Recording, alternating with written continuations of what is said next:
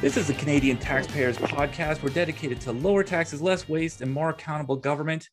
Today, we're chatting with Tom Korski. Of course, you remember him. He's the senior reporter at the investigative uh, journalism website Blacklock's Reporter. Now, listen, he watches Ottawa the way my mom used to watch the cookie jar. Tom keeps an eye on every crumb of government spending, and that's uh, that's why we like talking to him. Uh, how you doing, Tom? I, I will. Thank you, Todd. Moms are great. Unless you're trying to sneak a cookie, then they, you know, it's a little bit of a mixed bag, but they put the cookies in there to start with. So it is what it is. So, anyway, let's get down to it. I wanted to talk to you about uh, the parliamentary budget officer did a big analysis on the federal government's plan to ban thousands of guns and buy them back from li- licensed gun owners. Put out a report, dug into the numbers, you wrote about that. You dug into the report itself. What are some of the high points there? It's very expensive, uh, but more disturbingly, they don't know how expensive it is. This was a program set out by Cabinet originally by uh, just an executive order. That's a news release from Cabinet following a closed door meeting. And then an act of Parliament that is still pending in the House and it's to buy back uh, hundreds of uh, varieties of models of firearms uh, at uh, what they estimate would be retail prices, uh, or, uh, you know, scaled up for depending on use. Well, they looked at an identical program in New Zealand, and the analysts at the budget office determined that there were huge cost overruns. Number one, no one knows how many of these firearms exist within the country. And number two, no one knows their condition until there's actual buyback. So this is really a rabbit hole on costs. And the budget office, which is not a partisan organization, they're really accountants, said you don't know what the costs are and you can't know. Interestingly, the uh, budget office analysts relied not on data from Statistics Canada or the Department of Public Safety. They looked at uh, commercial data based on import permits through uh, uh, uh, sporting associations. And that's where they came up with estimates that range into hundreds of millions of dollars uh, and potentially three quarters of a billion dollars. It's a staggering cost. Yeah, I found that range to be incredible. If you went to buy a car or something, and and the and the salesperson was like, "Well, it'll cost you between twenty and two hundred thousand dollars. What? what are we talking? Do you even know what car we're talking about? I, one of the numbers that really jumped out at me when they were looking at the numbers, the government was estimating that nah, it's about 150,000 guns, maybe. Uh, industry was uh, saying no, no, no, no. There's more than half a million guns like this. That is a huge range. What? How are they? How can it be that they have? They're not any closer than that. I mean, there's somebody's got to be way off. What's what's your interpretation there? Uh, my take is, uh, Todd, that there there has always been this common theme that has run through federal gun regulation. Though they have years of experience, handguns have been regulated in Canada since 1935. And the common theme is this it's based on intuition or opinion, and then they figure out the details later. This goes back to the uh, famous, uh, opponents would say infamous shotgun registry of 1995 that was prompted by a, um, a crime that happened to be in a, a riding right next to the Toronto constituency that had elected the then Attorney General Allan Rock. And Mr. Rock determined that all shotguns would be registered. Six million firearms. These are lawful weapons owned by farmers, ranchers. Six million weapons would be registered under threat of criminal sanctions. Well, the wheels were off the bus almost immediately. What was interesting, though, is that shotgun registry bill was a perfect instance where the worst fears of opponents turned out to be prophetic. They were absolutely correct. They said, look, if this will cost you over a billion dollars and it will achieve almost nothing.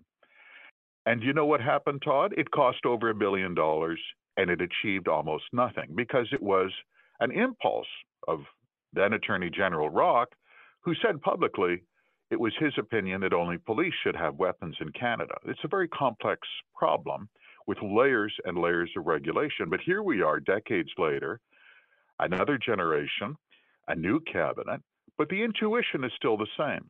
There is the sense in cabinet that we lack firearms regulations in Canada, though we know that's not true. In fact, our rate of gun ownership is quite low. Uh, when the United Nations tabulates countries that have high rates of gun ownership, we're about 13th on the list. We're way down there. And we're lower than countries than New Zealand, for instance. But they uh, have this impulse that the answer to what they see as urban crime problems, in particular in Toronto, where once again another public safety minister is from, Bill Blair, that the answer is more regulation. And then they'll figure out the cost later. This will be a very expensive program if it proceeds, said Todd. And the, their own budget office says, you don't know how expensive it will be. Yeah, it's always scary when the accountant just kind of shrugs. Like it's scary when the accountant comes up with big numbers, but it's scarier when the accountant just shrugs and says, I don't know. That's not a good sign. I found it interesting. One of the other things that the uh, PBO avoided uh, a whole issue in terms of administration costs. That $750 million it estimated at the high end to buy these uh, these guns from licensed gun owners. That was just for buying the guns. That's none of the administrative costs. What are your thoughts there? And they did note, uh, Todd, that in the New Zealand program, which they looked at as a you know, Canadian version as a copycat of what New Zealand did. In New Zealand, uh, the administration costs uh, doubled and quadrupled. They went through the roof because it's very complicated. The shuffling of paper, the handling of forms, the uh, seizure of these weapons, the approval of payments. This is a falls an entire bureaucracy. You know, uh, on all these issues, on a whole range of issues you can think of, Todd, you know, if there's one overarching takeaway, it's this. There's this sort of sense that consensus is for losers in this town. Uh, they speak and everyone listens. If you believe there is an issue with unregulated, dangerous firearms in Canada, it's not complicated. You have public hearings, you invite knowledgeable people and experts to testify, and you discuss what, if anything, should be done. That doesn't happen. That that hasn't happened in years on any issue. The last instance I can think of is free trade, highly contentious. But even opponents of free trade, and that was a majority of voters, agreed in the end if that's what the country wants, that's what the country can have. We don't do that anymore. Cabinet orders, and everyone listens, and the bureaucracy figures it out later and taxpayers get the bill. That's how we roll. Yeah, it's particularly frustrating in this case uh, because the government doesn't seem to be learning. It tried the long gun registry, light, uh, uh, registered thousands and thousands of rifles and shotguns, didn't spend hundreds of millions, billions of dollars. And then when it was dismantled, it's not like this government has brought it back it seems to have recognized that that was a losing propos- uh, proposition, but now it's taking another round on it. And I do find it interesting your note that, uh, that there's really not consultation, there's not really expert um, uh, opinion brought in on this. It's just cabinet firing it out there and see what happens. We spoke to the uh, the president of the uh, National Police Federation. That's the union that uh, takes care of the RCMP that union is saying this isn't going to make things safer it's going to uh, it's just going to cost a lot of money that could be used for better things have you seen any uh, honest question here have you seen any evidence that this will make canadians safer no because that's unprovable and so it then it becomes as we say it's an impulse or really an opinion it's a hunch and then when you're regulating and spending money based on hunches or opinions or what you think might happen, the inevitable failure will speak for itself. This is why I mentioned about consensus. Uh, you know that that that used to be just pro forma. Like every town council and school board does this. It's not complicated. The vast majority of Canadians don't own firearms. Why should they care about this? Because here you see once again a cabinet doing what cabinets have done for years, whether it's on carbon tax, whether it's on fuel regulation, whether it's on the building code, whether it's firearms regulations, whatever. We think we want to get here. We want to get to this place. We've decided this is a problem and we are going to solve it this way. You are going to take it and you will like it. And that's where we are. And that's what they've done with firearms regulations, as cabinet and successive cabinets have done on so many issues. They make it more complicated than what it is.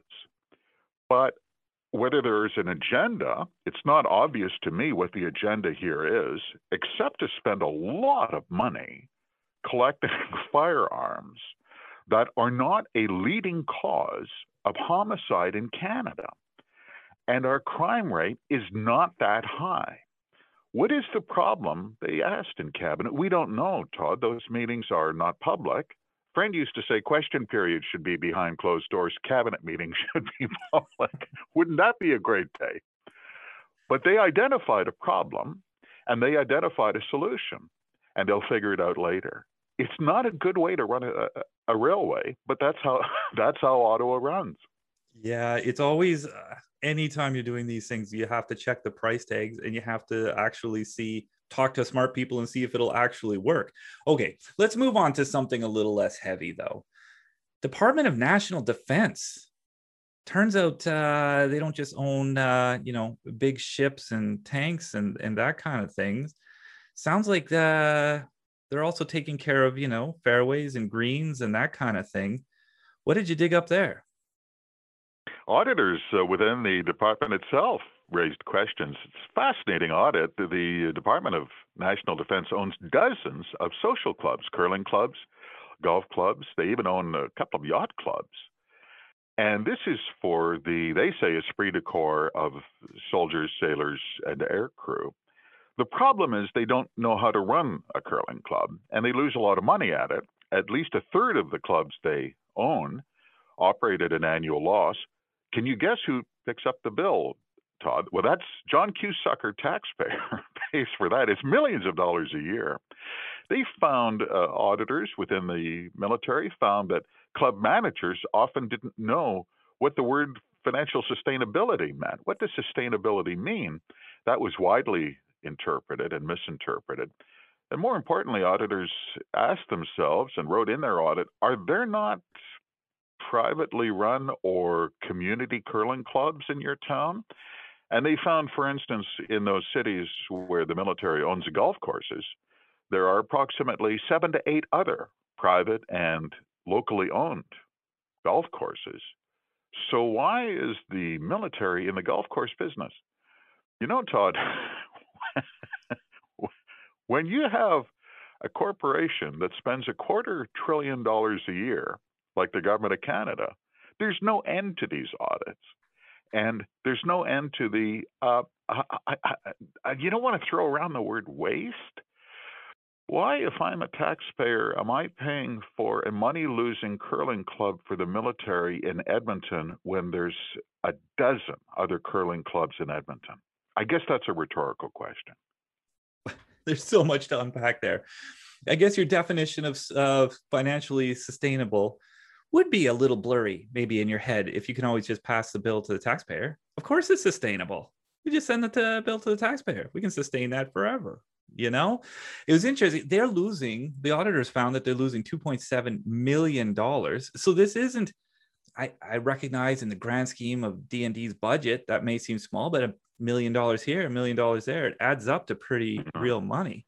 And I think your point is very interesting it's not like there's a shortage of golf courses. I've had the privilege of uh, of traveling a lot in Canada. Even when you go up to the territories, there's golf courses everywhere in Canada. Like uh, golf courses and Tim Hortons, you can find them pretty well everywhere. Doesn't seem like there's a shortage of them. And if we really want to help our our uh, our Canadian Forces members out, and of course we want them to have the opportunity to relax, I'm not sure this is the best uh, and most uh, uh, efficient way to do it. But here's the thing that kind of jumped out at me these aren't even exclusively for uh, Canadian Forces members. Tell me about that. Oh, they'll sell memberships to the public. Uh, their policy says that public memberships cannot exceed 50% for obvious reasons, because now you're directly competing with the social club or the sporting, uh, the uh, you know, fishing and game club, literally across the street. And yet they found numerous instances where these military social clubs and sporting groups are selling more than 50% of memberships to the general public. You are in direct competition. So you can imagine whatever your business happens to be if you run a gas station. And the Department of National Defense owns a gas station right across the street. And as you mentioned, uh, Todd, every April 1st, start of the fiscal year, someone drops off a new bale of money at that gas station across the street so they can go head to head with you in competition for customers. It's frankly bizarre. The function of the national military is national defense. It is not to provide amusement for members. I'm sorry. If you are a soldier, sailor, or aircrew and you want to golf, you can go to the county golf course just like me and everybody else. That's not a sufficient reason to collect taxes under compulsion and threat of jail term. And that's what tax collection is. Stop it. Stop it. At absolute minimum, stop managing these things. Contract that out. You're bad at it. Sit down. Let somebody who actually knows how to run a golf course run a golf course. In totally unrelated news, I felt like uh, I just wanted to point out the Canadian Forces members are still using uh, World War II era handguns and uh, the military uh, is still, it seems, years away from replacing it. Maybe, maybe they've got a priority problem here. I'm just, you know, if I don't think any of them using the same golf clubs that their grandpa used. Anyways, okay, let's keep rolling. The Minister of Heritage, Steven Guilbeault, he's helping you out, Tom. You and your uh, you and your uh, uh, colleagues. He put out a guide to help journalists combat disinformation. How helpful is that? Uh, the irony is noted. Uh, uh, the interesting part for us was enforcement, which uh, Minister Guilbeault did not spell out, but plans enforcement in 2022. This was a literal guide. It's available on the internet. Guidance for news media on promoting diversity in news coverage. And as you mentioned, uh, Todd, helpful tips for reporters on how to spot misinformation and disinformation. He even defined the terms. Interesting. This is what happens when you subsidize media, which is what Mr. Guilbeault's department did uh, under an Act of Parliament amendments to the Income Tax Act. This was the famous half billion dollar newspaper bailout passed in 2019. Now you have the Department of Canadian Heritage in the newsroom. Uh, but that was insufficient now they've determined that even for those news media that don't take a penny of their money, all of us will be subject to their guidance, presumably, as I mentioned, with some enforcement measure on helping us with terms and how to report the news. I uh, will be frank, Todd. I took a New Year's resolution to cut down on cuss words. It's hard for me to discuss this on your program without using expletives. But I can't wait to see the guy in the lab coat with a clipboard walk into our newsroom in 2022 and have a seat right there, right there in the newsroom, and give us helpful tips as he checks off his questionnaire on whether our stories meet the federal guidelines. How strange, how weird is that? English speaking democracy, they're, they have a control fetish when it comes to news media that I've never seen before. They can't help themselves. If a bureaucrat is sent in to uh, edit your stories and we chat about it, and you need to break your New Year's resolution, well, we'll just bleep it out. I feel like for your mental health, uh, we might need to let some of that fly. just a little bit. We'll put a little warning at the start and go from there. What were some of the tips? I, it's it's bizarre to me. I, I don't know of anybody who's less qualified to tell media how to how to operate than a government minister. But specifically, what were what were some of the uh, the tips he was providing? Well, the tips were uh, there was a uh, definitions of, for instance, misinformation, which is essentially news that is perhaps untrue and m- prompted by pure motive that may nonetheless lead a reader astray. And then disinformation, which is uh, news that is untrue, but prompted by a dark motive and intended for some sinister purpose. This is defined by a department that is necessarily bound up in conflict of interest and again for political gain. Uh, with all due respect to Steve Guilbeault, what he doesn't know about news media is everything. I've been doing this for 40 years. Second point the presumption the presumptiveness of this man to say, you know, uh, Canadians are so stupid, they are just so gullible, they are incapable of forming thought, of filtering information. They are like helpless ciphers. And if we can only control what news they receive, then we can control them. All of this We've discussed C10 in the past, Todd. Bill C36, don't get me started. The CRTC already receiving 3 million in extra funding to control internet content for which they have no legal authority. The fetish this cabinet has for controlling the internet and content on the internet is breathtaking, and it will necessarily end badly you just told me not to get started on this, and I'm going to disregard you completely because uh, I wanted to talk to you about uh, Bill C10 specifically, and then we'll move to Bill C36 as well. And I've got I've got a little admission, uh, confession here, Tom. You know so much that I feel a little bit intimidating talk or intimidated talking to you sometimes. So please forgive me for rubbing this in just a little bit.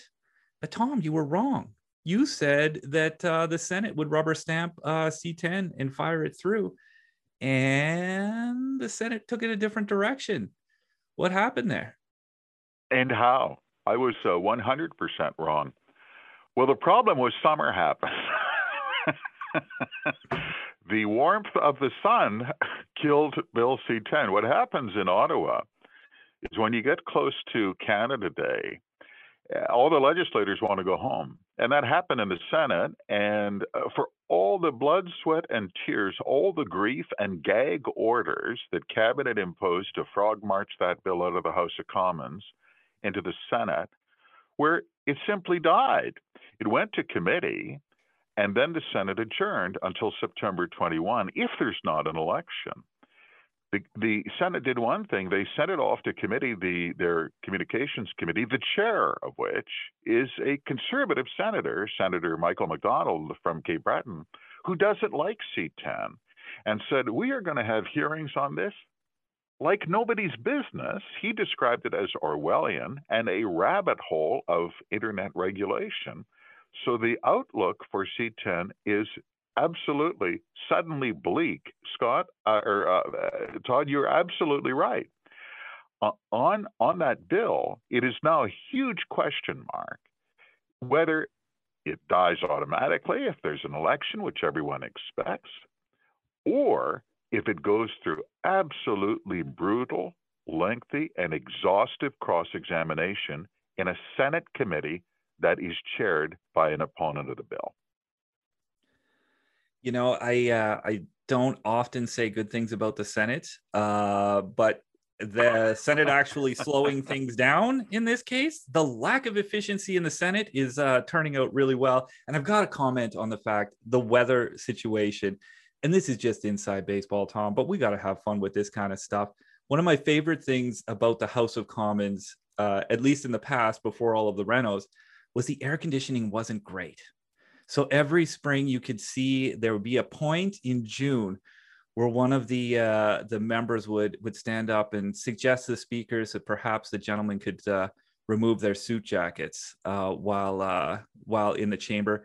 You knew at that point you had two or three days left. They could be going at it hammer and tong in uh, in question period, and then they'd be like, "Okay, let's go golfing," and it'd be over. And it seems like uh, summertime saved us in this in, uh, in this situation as well. But let's talk about you jumped onto another report that came out from the Canadian Internet Regulation Authority uh, talking about this legislation. What did uh, what concerns were raised there? Tell us who those folks are first, and and then uh, uh, get into some of those concerns. Uh, this is an independent authority and it manages uh, .ca uh, domain names, Canadian websites, over 3 million of them. And the uh, Internet Registry Authority issued a report and said that Canada is at a crossroads on on its internet. Uh, after all these decades of spontaneous and wonderful, free spirited, funny, outrageous, informative internet content now confronted with the hammer of federal regulation. The authorities said the the the internet is at a crossroads, quote unquote. And the crossroads is a determination of whether the government of Canada is going to put itself in charge of reg- regulating what you see, what you hear, and what you read on the internet in Canada in the 21st century. They have also drawn alarm over enforcement mechanisms, which have never really been spelled out by cabinet. Uh, the minister Guilbeault has talked about 24-hour takedown. What does that really mean? But the uh, registry authority determined that there is technological capability to simply kill websites in Canada. It can be done. And if it was an enforcement measure, that's where we would be. I know that you're you're describing a, a socialist Asian republic when you talk about this. It sounds like North Korea. But this has been part of ordinary public discourse in Ottawa now. Will the Department of Canadian Heritage actually pass internet regulations that would allow it to kill websites through a federal body like the Canadian Radio, Television, and Telecommunications Commission. Well, this is not crazy talk. That's not conspiracy theories on the internet. This is the Internet Registry Authority saying there are some serious issues with this because, as they put it, it appears the day of the open internet in Canada is over. It's not over by popular demand, it's over by cabinet demand. It's that stark it's interesting that you refer to the popular demand the uh, internet regulation authority which we should be clear and, and, correct me if i'm wrong here but it's not actually an arm of government. That's a, a private agency. Uh, but the uh, internet regulation authority uh, did some private polling to check and it did something apparently the government didn't do. It asked canadians hey uh, what do you think of this? Take us through some of those results. Two thirds two thirds of Canadians surveyed by the authority, exactly as you point out. This is not this has nothing to do with cabinet. It's it's an industry driven agency. They're really their their function is managerial. They merely manage uh, the traffic uh, on uh, registration of domain names in Canada. It's, it's very straightforward. But they did the survey that cabinet didn't undertake, and two thirds said, "I fear for freedom of expression in my country." If there is regulation of content. That's two thirds of people.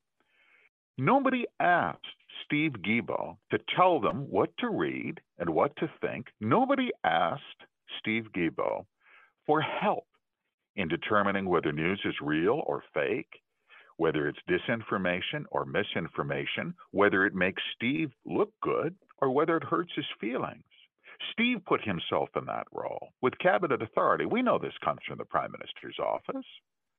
The cabinet wanted to decide that. They're going to decide that for you. This has never really come to a head yet, uh, Todd, because it's, I mean, uh, people are leading busy lives. Who has time to go through the minutiae of proposed internet regulations. We do, but that's our job. Yet, everyday computer users, everyday mobile users, 33 million of them in our country, will find out soon. And when asked just the straight question, do you think this is a good idea? Their reaction is spontaneous, human, and entirely justifiable. They say, Of course not. Why would I want that? Why would I want Steve being mother's little helper in my private media habits? And that's where we are. Yeah, it's interesting. Even for us, uh, our supporters uh, very quickly were uh, generally against this legislation. But it's interesting. Right at the start, we got a bit of pushback from folks saying there's a lot of bad stuff on the internet. Maybe we do need to clean up some of that.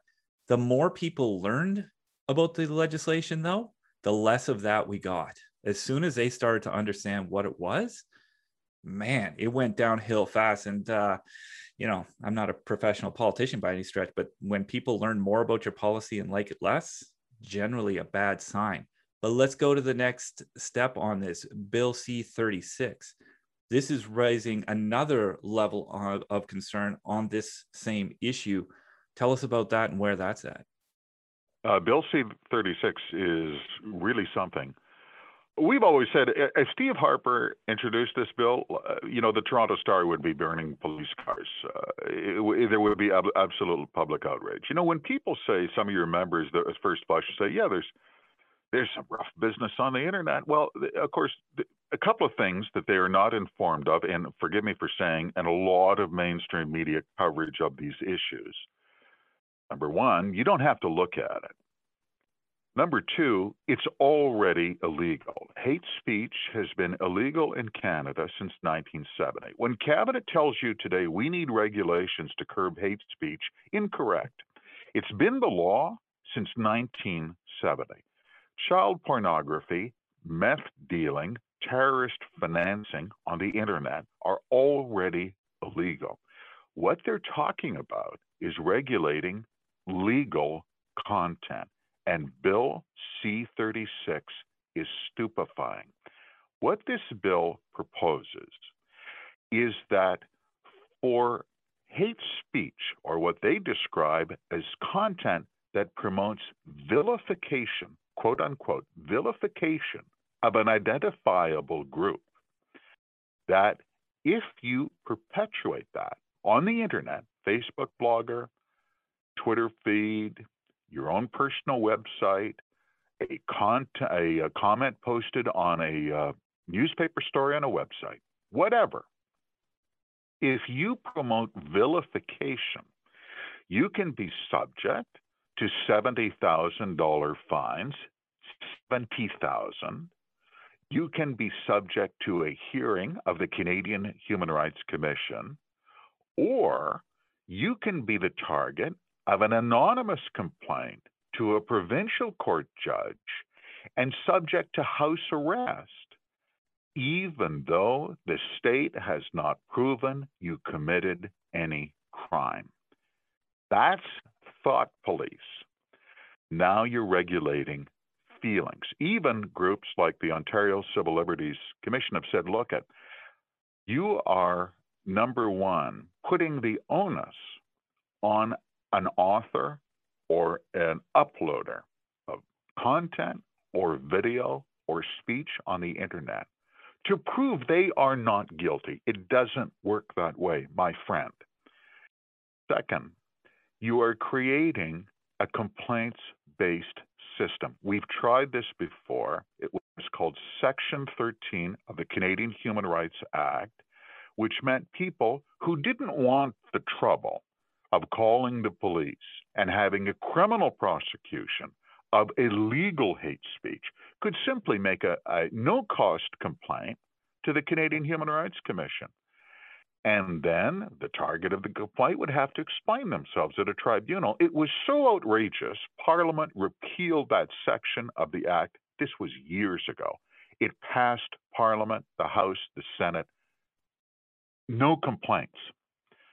They want to bring that back. C36 is probably, in my opinion, it's probably the worst bill I've ever seen. If you are an advocate of free expression in Canada, don't be fooled by the language of its proponents when they say we must take action against hate speech. This has nothing to do with criminal activity. This has to do with expression of thought. It is an unbelievable bill, Todd. Yeah, and interestingly, they uh, they introduced it just before the House rose. It seemed to be largely a political stunt because uh, it didn't seem like it would have a chance to pass. Um, but man, it does illustrate the fact that this general issue is heating up and is going to get uh, hotter and hotter, honestly. And, and that's why we're gearing up and trying to make sure that everybody knows what's at stake here, knows what's actually happening, because ultimately it's up to Canadians uh, to uh, weigh in on this. These are our laws, so we've got to have something to say about it. All right, now this is a this could be out of date 15 minutes from now, uh, but you know I don't think we can talk uh, to somebody in Ottawa without getting into the uh, the uh, fun fun game of election speculation. Tom, you you you hear every rumble in Ottawa. What do you think? Uh, when's the election going to happen? Are we going to have one? What's get out your crystal ball? What do, what do we see here? I think there's a couple of things. Uh, uh there's almost certainly going to be an election in 2021. I, I think there's a hundred percent chance. Why do I say that? You can just sense uh, when the air is coming out of a parliament there, and, and this parliament is now dysfunctional. And I say that from the cabinet's point of view. They cannot get done what they want to get done. Look at C10. They've lost control. So, a, an election call is not about uh, perception of an opportunity to win a majority.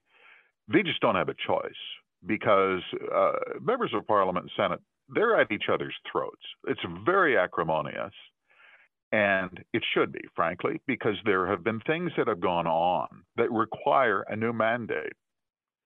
Cabinet has outspent Parliament from World War II. That's just arithmetic. That is a statistical fact.